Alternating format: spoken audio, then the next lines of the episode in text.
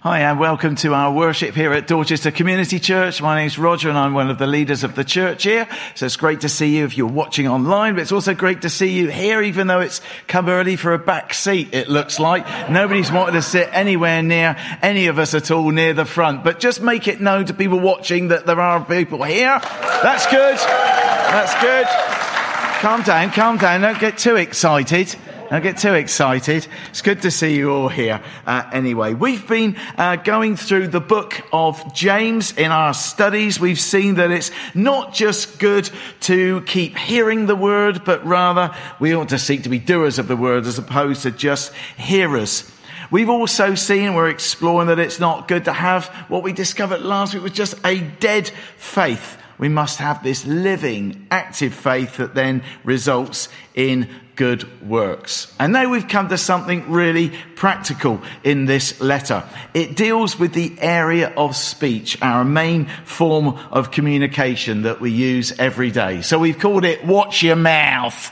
So I hope that you're on your best behavior uh, this morning. More about that a little bit later. What we discover can equally though apply to every other form of personal communication we use every day. And of course, that may well involve emails, the texts that we send out, online communication tools like MSN chat, Facebook, Twitter, WhatsApp, or whatever else it is that you are into. Every form of personal communication must come under what is written here from this book of James, not just speech alone. Having said that, it ought to be pointed out that no form of personal communication is readily more accessible or faster than speech. Here's a few stats for you. By writing, remember in, back in the day when we used to do that? By writing, apparently um, our thoughts, we can convey our thoughts at 30 words per minute. Typing on a full keyboard is faster. That accounts for maybe 50 words per minute. A mobile phone user, well, apparently you can text then just as fast and an iPhone up to 60 words per minute. But speaking can easily achieve 150 words per minute. My mother can double that. And you may well, you may well know somebody else that can get a lot of words into a minute. But the best thing about verbal speech is that you don't need to have Wi-Fi. You don't need to make sure that the batteries are charged up or anything else. There are advantages. There is therefore nothing that excels verbal speech for personal communication. Now then, studies have shown that men on average use 16,000 words a day.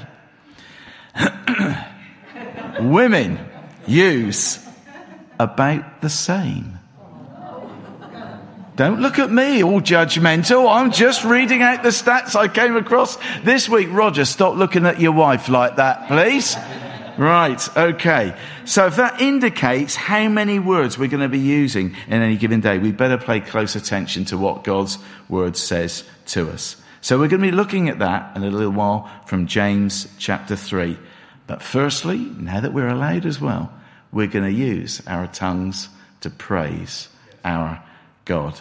So if you're able, do please stand as Clara leads us in our worship together. Well, how do you follow that then? Only with the Bible reading, that's all we can do, isn't it? This is James chapter 3, verses 1 to 12.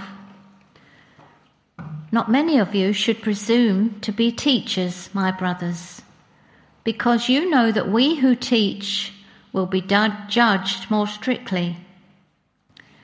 We all stumble in many ways.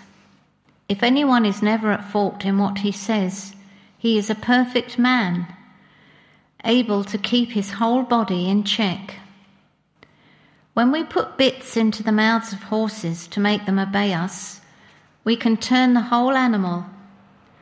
Or take ships as an example. Although they are so large and are driven by strong winds, They are steered by a very small rudder wherever the pilot wants to go.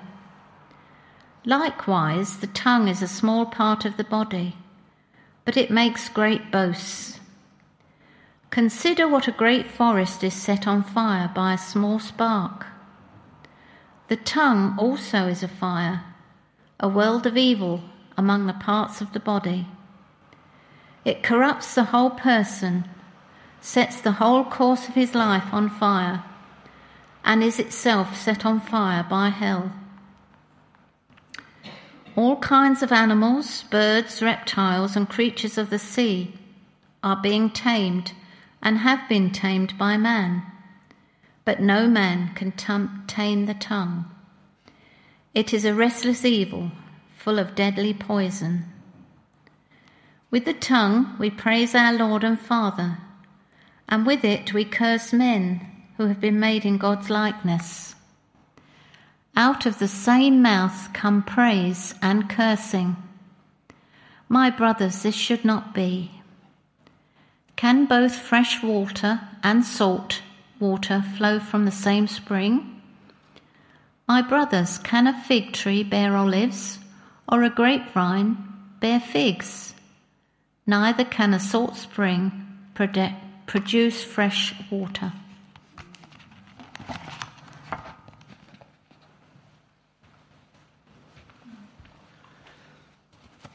Thank you very much, Val. And thanks, Clara and Charlene, as well, for leading our worship. Great to be able to sing the praise of our God, isn't it? Once again, really, really good. On a windswept hill in an English country church, uh, churchyard stands a drab grey slate tombstone. The faint etchings read these words. Beneath this stone, a lump of clay, lies Arabella Young, who on the 24th of May began to hold her tongue. Let's hope that we learn what that woman apparently never did. How to tame the tongue. I like the quote I read this week that said these words. As you go through life, you are going to have many opportunities to keep your mouth shut. Take advantage of all of them. If there is a subject that is of relevance for all of us, it's probably how we use our tongue, isn't it? If we were in any doubt whatsoever about this being a problem area, James is honest and he states that no one is perfect. I really like that, don't you? As opposed to kind of the, the hard hitting stuff that James uh, comes out with. The fact that he, he indicates that no one is perfect, for me, that's always a huge encouragement. He warns us of the dangers of the tongue, our inconsistency of how we use our tongue, and our prayer should be that God has given us our tongue as our gift, so therefore we should value it and use it wisely as he designed. In one sense, it's not rocket science, but in another sense, this is a very real issue. It's no point in us saying, well, that's very straightforward. I get all of that. That's easy. Because we blow it here, don't we? And it's interesting when you're studying for a subject like this because my antennae has been acutely aware of my own tongue this week, but also of other people's. And I got a list of names here in my pocket. No, no, no, that wouldn't really be appropriate, would it? Let's start with the fact that none of us get it right uh, all the time. Would that be true? Anybody care to disagree with that? No? Okay, because that would be one mistake about the dangers of pride coming out straight away, wouldn't it? None of us get it right all the time. Speech is, of course, a wonderful gift uh, from God. Uh, my sister works um, uh, as, as in sign language, and she acts as a voice for those people who have no voice. And she's very passionate about that. We take our speech for granted. When used properly, it can do marvelous things, can't it? Words that are carefully chosen, arranged and uttered have rallied people together, built nations, brought peace and prosperity. Or it may well be that you're in a romantic relationship and you've written a poem or a song to your beloved or whatever. Those are all good uses of the tongue. But speech, of course, is a, is a sword that cuts both ways. It's destroyed marriages, families, misled and deceived millions of people. It's incited war and rebellion, called untold misery, death, and destruction. I like the way that James includes himself when right at the beginning of this chapter in verse 2, he says that we all stumble in many ways. We all stumble in many ways. Each of us have sinned and hurt others by what we have said with our tongues. And if you need a little bit of a, of a reminder as to how, what about the telling of lies, of half truths, of making false accusations, of giving grossly exaggerated or dishonest reports, of boasting, of slandering, of cursing, of using vulgarities, of backbiting, or of over flattering, to name just a few. Anybody want to leave right now? It's a lot easier to talk about this without mentioning the specifics. But when we mention the specifics, it's a bit uncomfortable, isn't it? Verse 2, we read, We all stumble in many ways. If anyone is never at fault in what they say, he is a perfect man or woman, able to keep their whole body in check. Perfect does not mean sinlessly perfect, but rather mature. We can never achieve sinless perfection in this life, but we can grow in spiritual maturity. Each of us should be seeking uh, to do that, to continue on our journey positively. Uh, and one important gauge of that, I guess, is here in how we use our tongue, especially when the pressure uh, is on. I like the illustration that uh, that I heard from one uh, pastor friend of mine years ago. Actually, it's somebody who, uh, uh, who enabled me to uh, to come to faith. His name's Harry Kilbride, and I was around a, a meal table with Harry Kilbride and his family, and I remember him telling me this story that that there was a, a, guy in a particular pastor's congregation. He said, "Pastor, I, I need to visit you because I've cracked it." Cracked what? I've cracked it. The sinful nature. I sin no more. No more. I'm so excited. I need to speak to you all about it. Well, of course, the pastor was quite intrigued. They, he invited him over. They had a cup of coffee together uh, at a local cafe. And midway through, when this uh, member of his congregation was sharing about how they'd achieved this conquering of their sinful nature, the pastor got hold of a glass of water and threw it in this guy's face. And within a split split second, you can imagine the sort of expletives that then uh, came forth. And the pastor said, whoa, whoa, whoa, whoa, whoa, whoa. You see, your sinful nature's not dead. Just asleep, just needed waking up. True story. 1 Corinthians chapter 10 verse 12 reminds us, if you think you're standing firm, be careful that you don't fall we can feel okay on a good day, can't we? And then something can happen. Maybe we're driving the car or whatever it is, or somebody says something in a particular way that grates with us. And suddenly something can come out of our mouths and we're maybe quite embarrassed or even ashamed, either at the moment or at a later time. Or of course, even worse, if somebody from the church overhears some people can be so used to criticizing others, of course, that it becomes a part of their own nature where they don't even realize it. It's a trouble when we get used to and comfortable with particular sins because sin then doesn't feel like sin anymore. That's when maybe we need to help one another and be courageous about, hang on, are you, are you sure we ought to be maybe talking like that? That's a difficult conversation to have but it's important if we love one another. You know, the closer we get to God, often the more aware that we are of our own failings. Think about Peter in Luke chapter 5 when there was that, that, miraculous catch of fish. And he's so excited to be there, to see right before his very eyes what Jesus has done. And then the penny drops and he says, Go away from me, Lord. I'm, I'm a sinful man. John on the Isle of Patmos in Revelation chapter 1 verse 17 had that, that sense uh, uh, uh, as well. John Blanchard said these words. He said, God is fitting the believer for heaven, but the closer that he gets to it, the more aware he is that he is not uh, fit to enter. Wonder how you feel you're doing in that regard. So let's recognize that we all blow it in many ways, but also with including what we're th- thinking about this morning, the use of our tongues.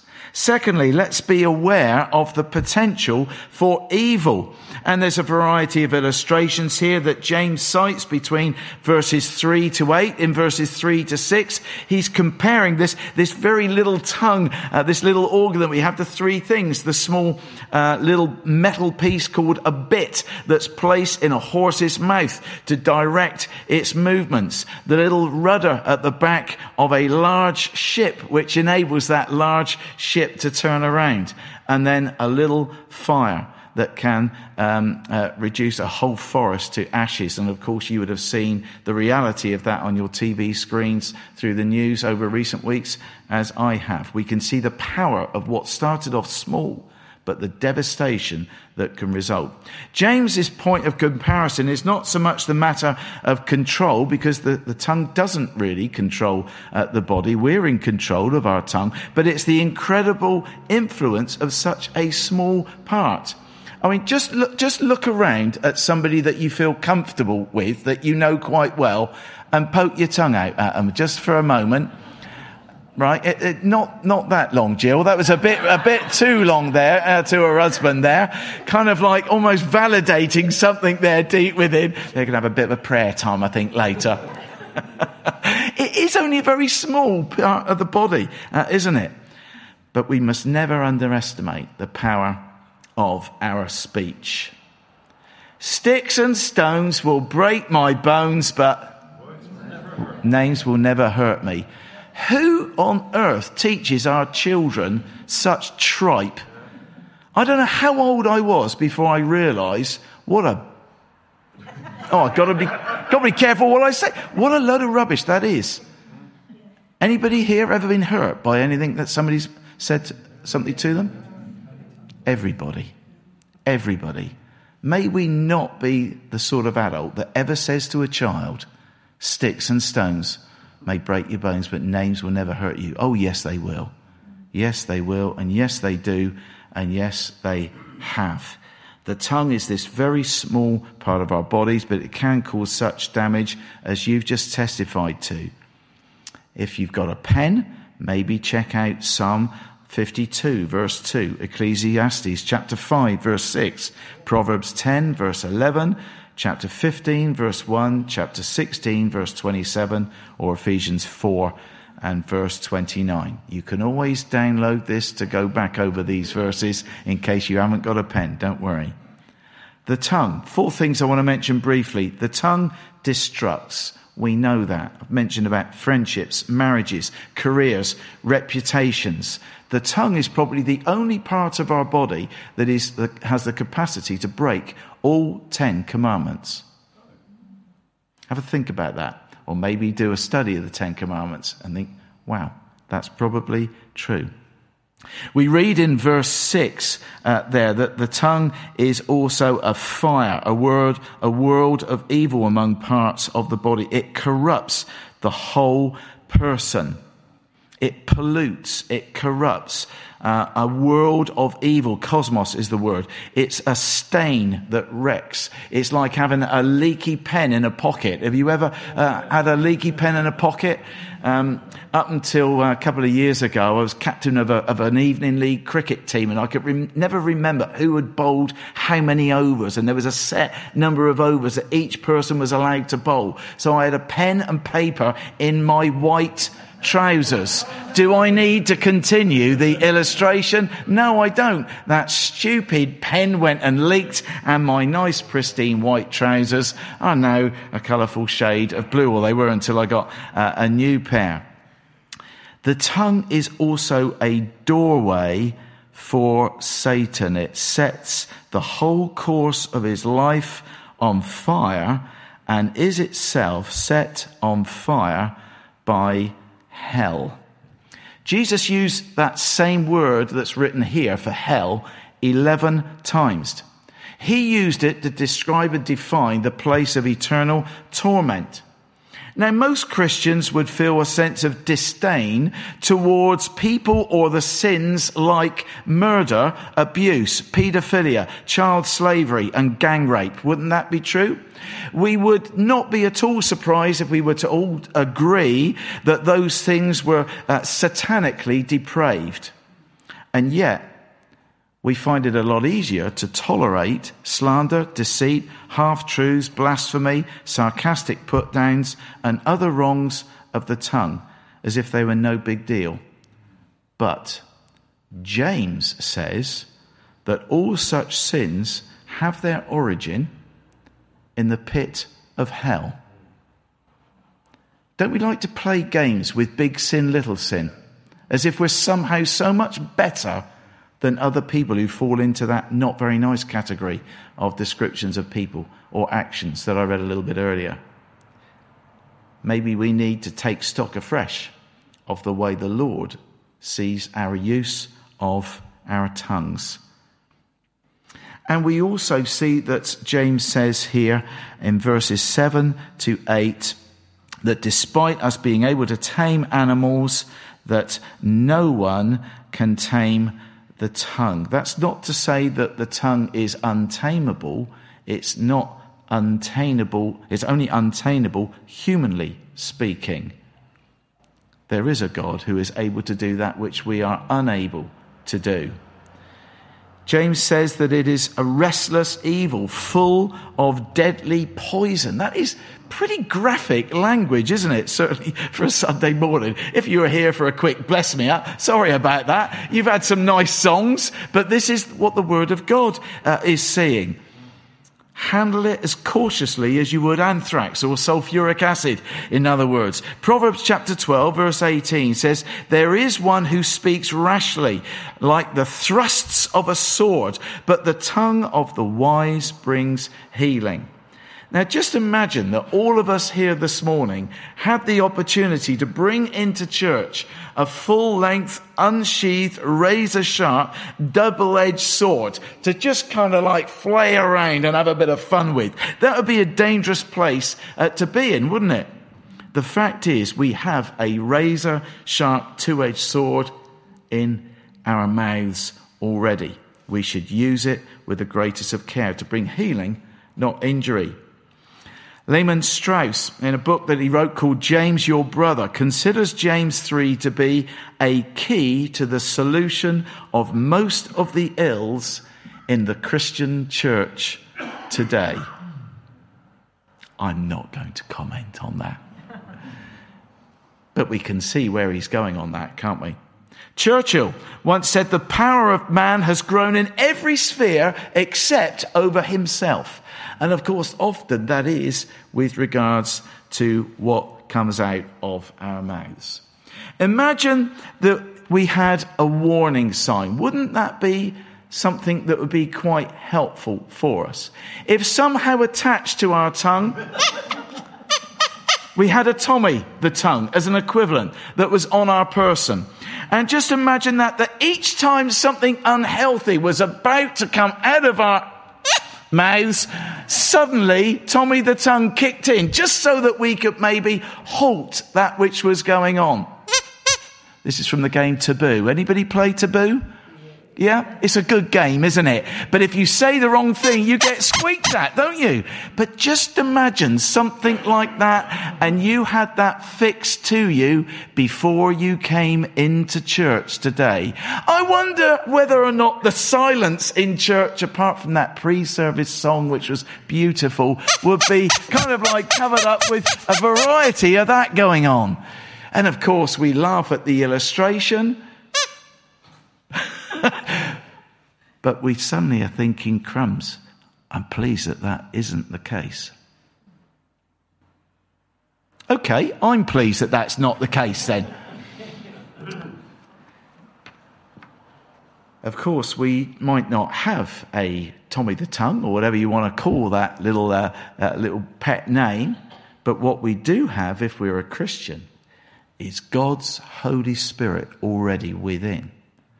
There ought to be, therefore, a sense of friction we ought to feel if we are walking by the Spirit of God. The moment something that clashes with that comes out of our mouths. I, have heard literally hundreds of Christians swear. And there's no big deal, it seems very often, with Christians that come out with those expletives. I can remember us running a church football team here. Oh, wow. And it'd be very easy for me to illustrate some of the things that went wrong with what came out sometimes, just at the speed of, and you know how quick it can be, can't it?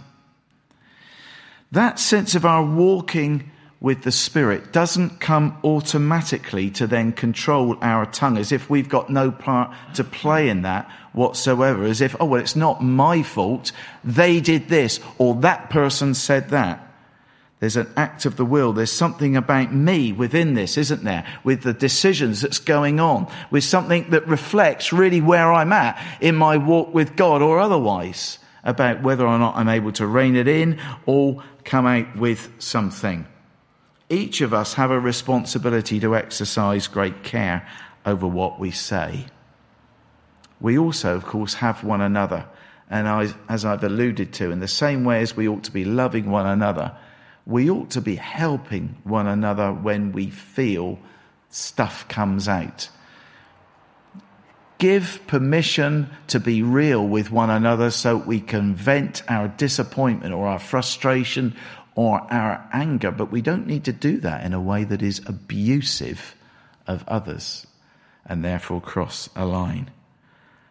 May your conversation be seasoned with grace, is what Scripture encourages. Let's just reflect on that whilst we sing a song together before we continue and look at hypocrisy as something a little bit more gentle. But first, let's praise the name of our Lord. Claire and Chantel going to lead us.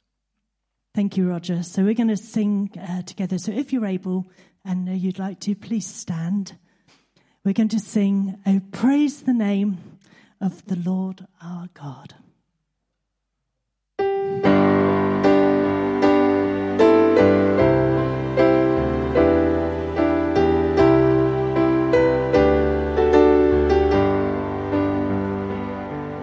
I cast my mind, I cast my mind to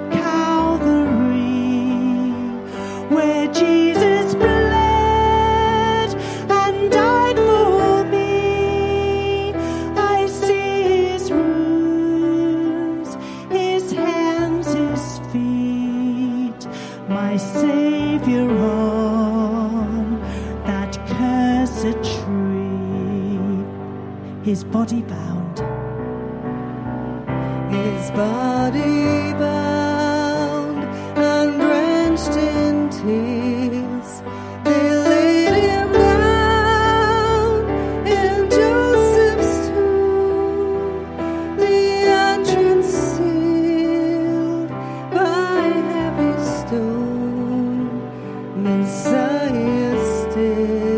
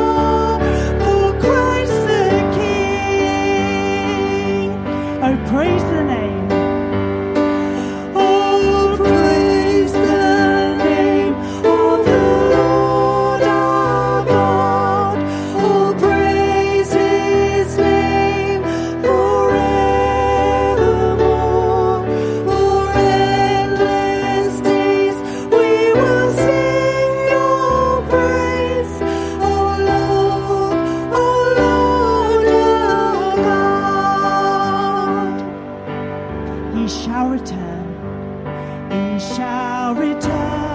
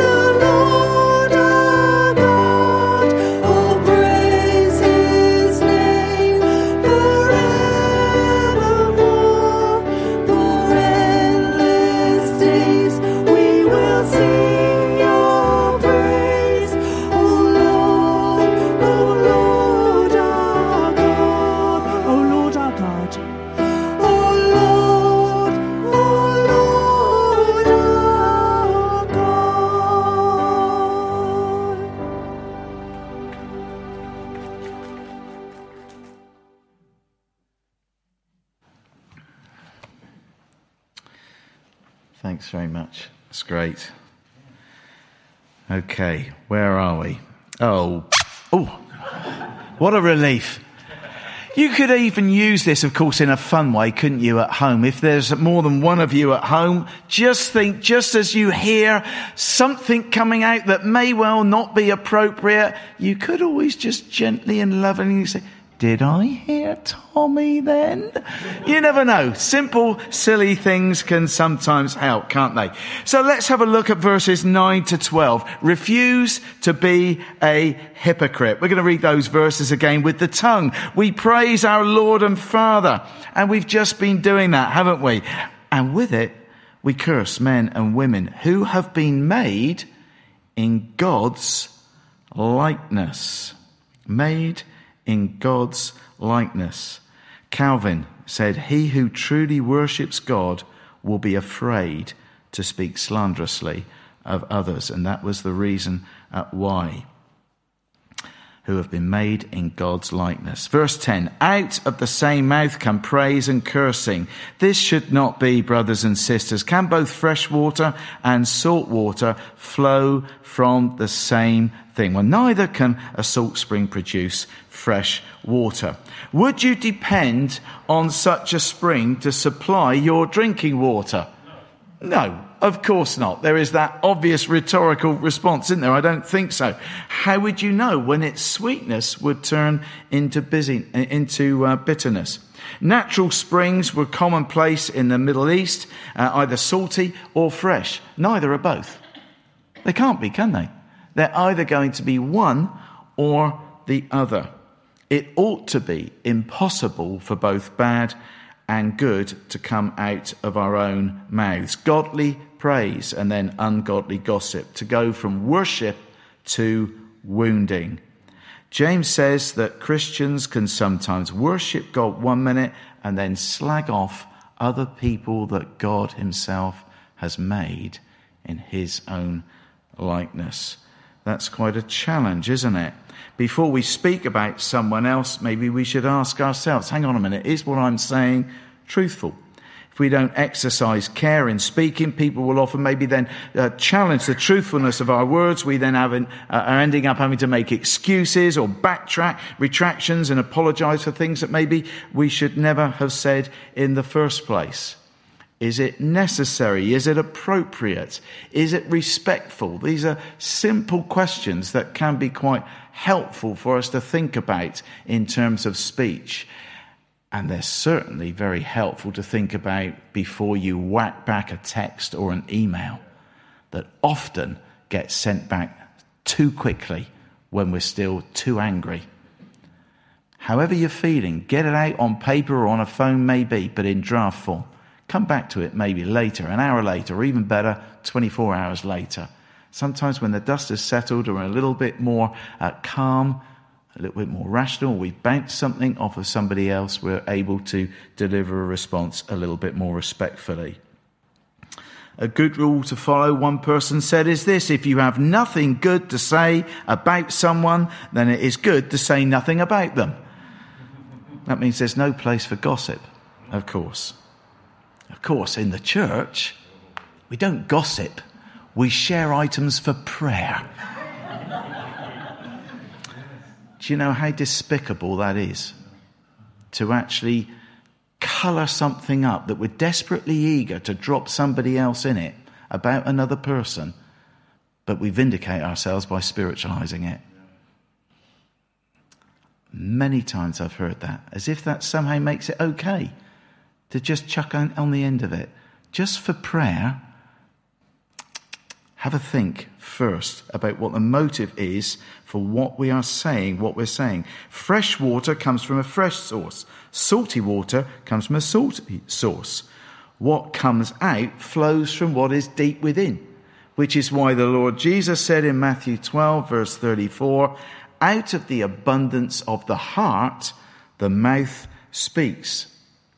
The mouth is simply the opening that vents whatever is truly in our heart. If there's raw sewage in the heart, that which is going to come out is going to be raw sewage gushing from the mouth. If we want to tame the tongue, the starting point is firstly for us to evaluate our own state of our hearts, which is why Proverbs 4, verse 23, exhorts us watch over your heart with all diligence, for from it flows the springs of life. Alec Motyer, commenting on this passage, said, Unloving speech issues from the heart where the love of God is a stranger. That's a challenge, isn't it? So, lastly, let's use our tongues as God intended. And that's for praise. We've had that opportunity as we meet together or as you've been singing uh, from where you're watching this broadcast, and that's great. Psalm 34 verse 1 says, His praise will always be on my lips. But let's also use our tongue for God in confession. When we blow it, which we will, let's go one step further than apologizing to God and maybe dare to apologize to the person that we've spoken about in a way that we shouldn't. Or using our mouths for God in our witness is another uh, thing, isn't it? Worse, of course, is when out of our mouths isn't that our words are used for God, but about God, misusing God's name or the name of Christ in profanity or in cursing. Now, I don't know if you're into uh, the various expressions that get text around. One of them, lol, laugh out loud. People just for quickness put uh, LOL. But OMG is used uh, very often. Now, do you want me to spell out what OMG stands for? I don't really need to, do I? I I've had that from Christians. It's actually blasphemous if you think about what it's spelling out. Okay? For those of you not into that, I will say is, oh my God. Now let's not get over the top about it, but let's maybe think before we just connect in with what is seemingly socially acceptable or culturally acceptable. We ought to be challenging the status quo. And that's a very easy way for us, I think, to do that.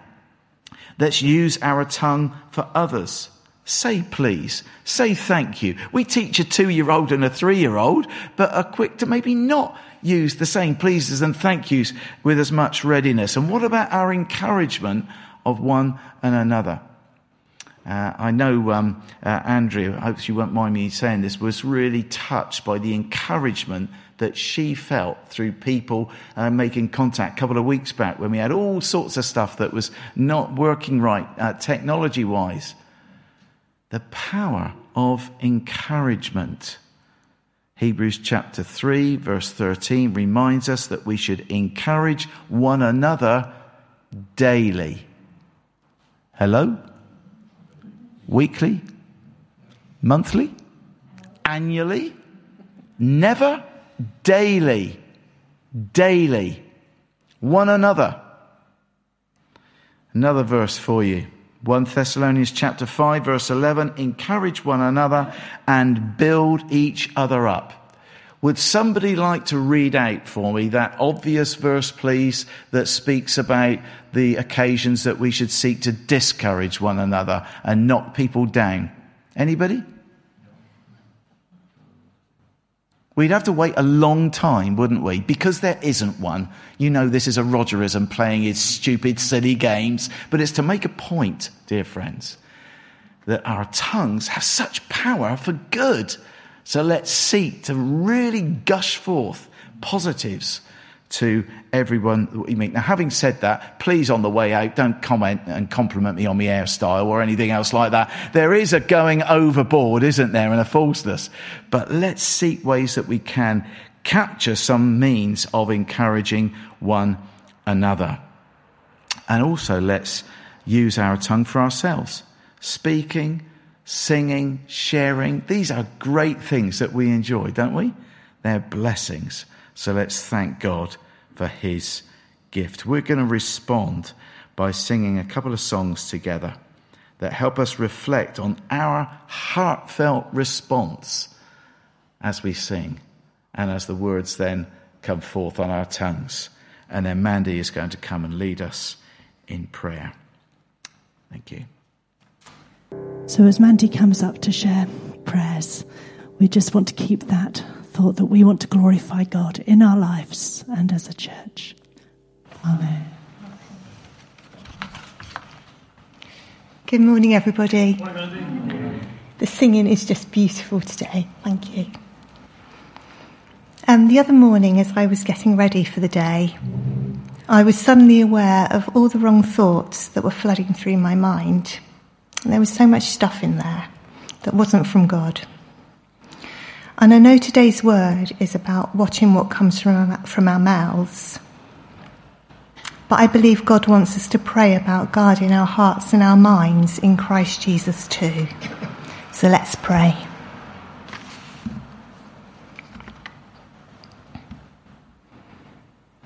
Dear Father God, we pray to you through Jesus Christ, our Lord and Saviour. Thank you that you give us so many lovely things to concentrate our minds on. Living or being here in Dorset, we don't have to go far to see your beautiful creation all around us. Help us to stop and see, to see the breathtaking countryside, the beautiful beaches, the abundant wildlife, to breathe the fresh air that you give us, to smell the breeze on the ocean, to be aware that every breath is a gift from you. You are amazing, God, and creation sings praise to you, and we worship you. Thank you. Please help us to capture every thought and train our minds to focus and trust in you. Thank you for your promise in the Bible in Philippians 4, verses 6 and 7, which says, Do not be anxious about anything, but in everything, by prayer and petition, with thanksgiving, present your requests to God and the peace of God, which transcends all understanding, will guard your hearts and minds in Christ Jesus. And I know that I need to concentrate on that verse. But you made us and you know us. And your word tells us in Psalm 139 that you are familiar with all our ways. Before a word is on our tongue, you know it completely. So you know what thoughts attack us and you know what troubles us. Those we love, whom we're worried about, our fears and our deepest hidden thoughts. So in a few moments of quietness, please search our hearts and minds, dear Lord, and help us to bring to you the concerns of our minds.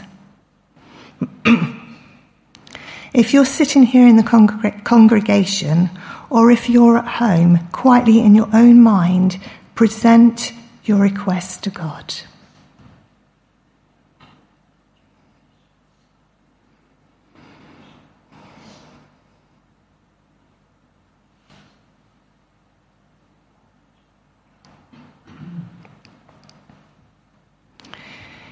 Dear Lord, we also lift up those to you who we know who aren't well and ask that you'll stay close to them to Paul and to Jill and to my little granddaughter Ophelia, who's not been well since Thursday evening. Thank you, Lord, for hearing our prayers. Please give us the faith to trust you with what we have just laid before you and to leave it with you. And quoting from the end of Psalm 139, we pray Search me, O God, and know my heart. Test me and know my anxious thoughts. See if there is any offensive way in me and lead me in the way everlasting. Amen. Thank you.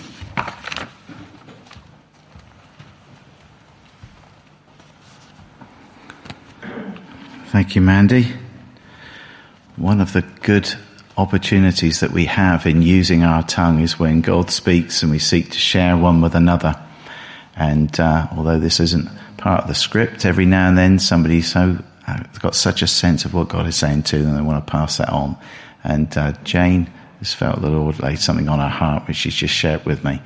So Paul hopefully is going to go to where Jane is with a microphone that works.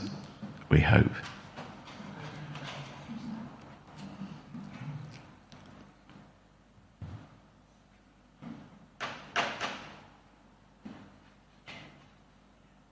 just off the back of those songs that we've been singing about inviting God to be glorified through us.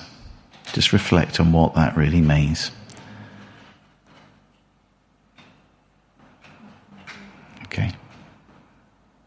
Thanks, Paul. Yeah, okay. Jane.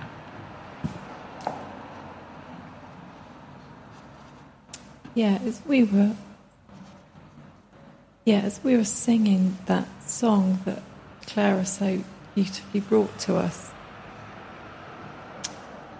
I really felt God saying to me,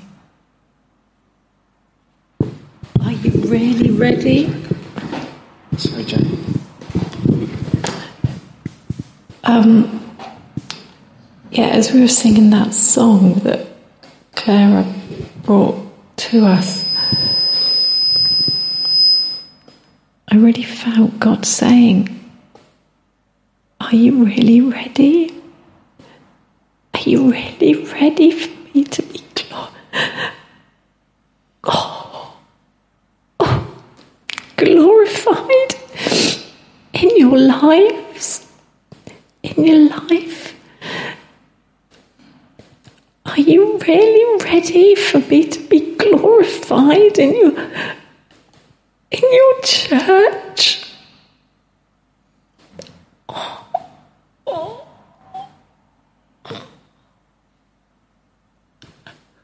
Are you ready for me to glor- be glorified in what I'm going to ask you to do? Are you ready for me to be glorified in reaching out and moving forward? For me, your God to be glorified. Oh, oh, oh. oh.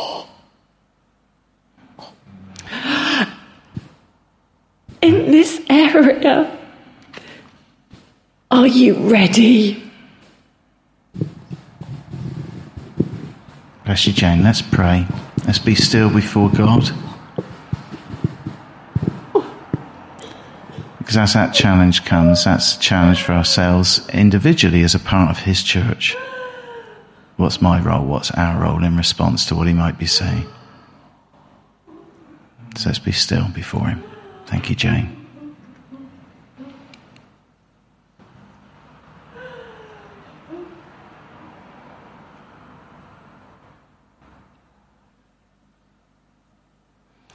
Does anybody else have a verse of scripture or an encouragement or something that you feel God's put on your heart that you want to share that goes alongside that or that complements what Jane has just brought? I don't want to rush on. It's important that we don't miss out on something that's a specific that God wants to say. If you've got any questions uh, about today, it would be great to hear from you. If you've been watching this broadcast and anything has challenged you at all, we would love to hear from you. Just a few thoughts as we, as we seek to draw things to a conclusion here. There's a rabbi by the name of Joseph Telushkin who's lectured around the world on the powerful and negative impact of words. He's asked audiences if they could possibly go for 24 hours without saying anything unkind whatsoever about or to anybody. And he says these words, invariably a minority of listeners raise their hands, signifying yes. Some laugh and quite a large number call out no. He responds in this way. Those who can't answer yes must recognize that they have a serious problem. If you can't go for 24 hours without drinking alcohol, you're deemed addicted to alcohol. If you can't go for 24 hours without smoking, you're deemed addicted to nicotine. Similarly, I believe if you can't go for 24 hours without saying anything unkind uh, towards somebody else, then you must surely be addicted to a misuse of the tongue. There is no area of life in which so many of us systematically violate the golden rule. Proverbs 18 verse 21 reminds us that the tongue has the power of life and of death. It's up to us. We've got a choice how we use it, even today. Jesus is our role model. We read in 1 Peter 2.22, he committed no sin. No deceit was found in his mouth. As a prayer, maybe we could utter these words from Psalm 19 verse 14.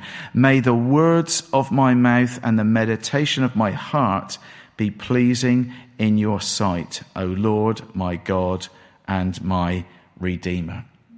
Now, those words were picked up and lifted up in 1978 by Boney M, believe it or not, who had a number one hit record. I'm not going to tell you what it is, but I just want to see that your tongues are in working order. So, the words went, May the words of my mouth and the meditation of my heart be acceptable in your sight Please tonight by the rivers of. Round of applause, everybody. Yes.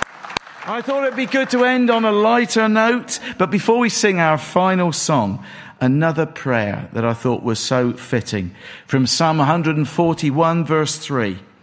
Set a guard, O Lord, over my mouth. Keep watch over the door of my lips. Let's stand as we worship God together with this great hymn, Be Thou My Vision. Make sure you have lots of positive conversation before you go because Tommy's listening. Enjoy. Thanks ever so much for coming. God bless you.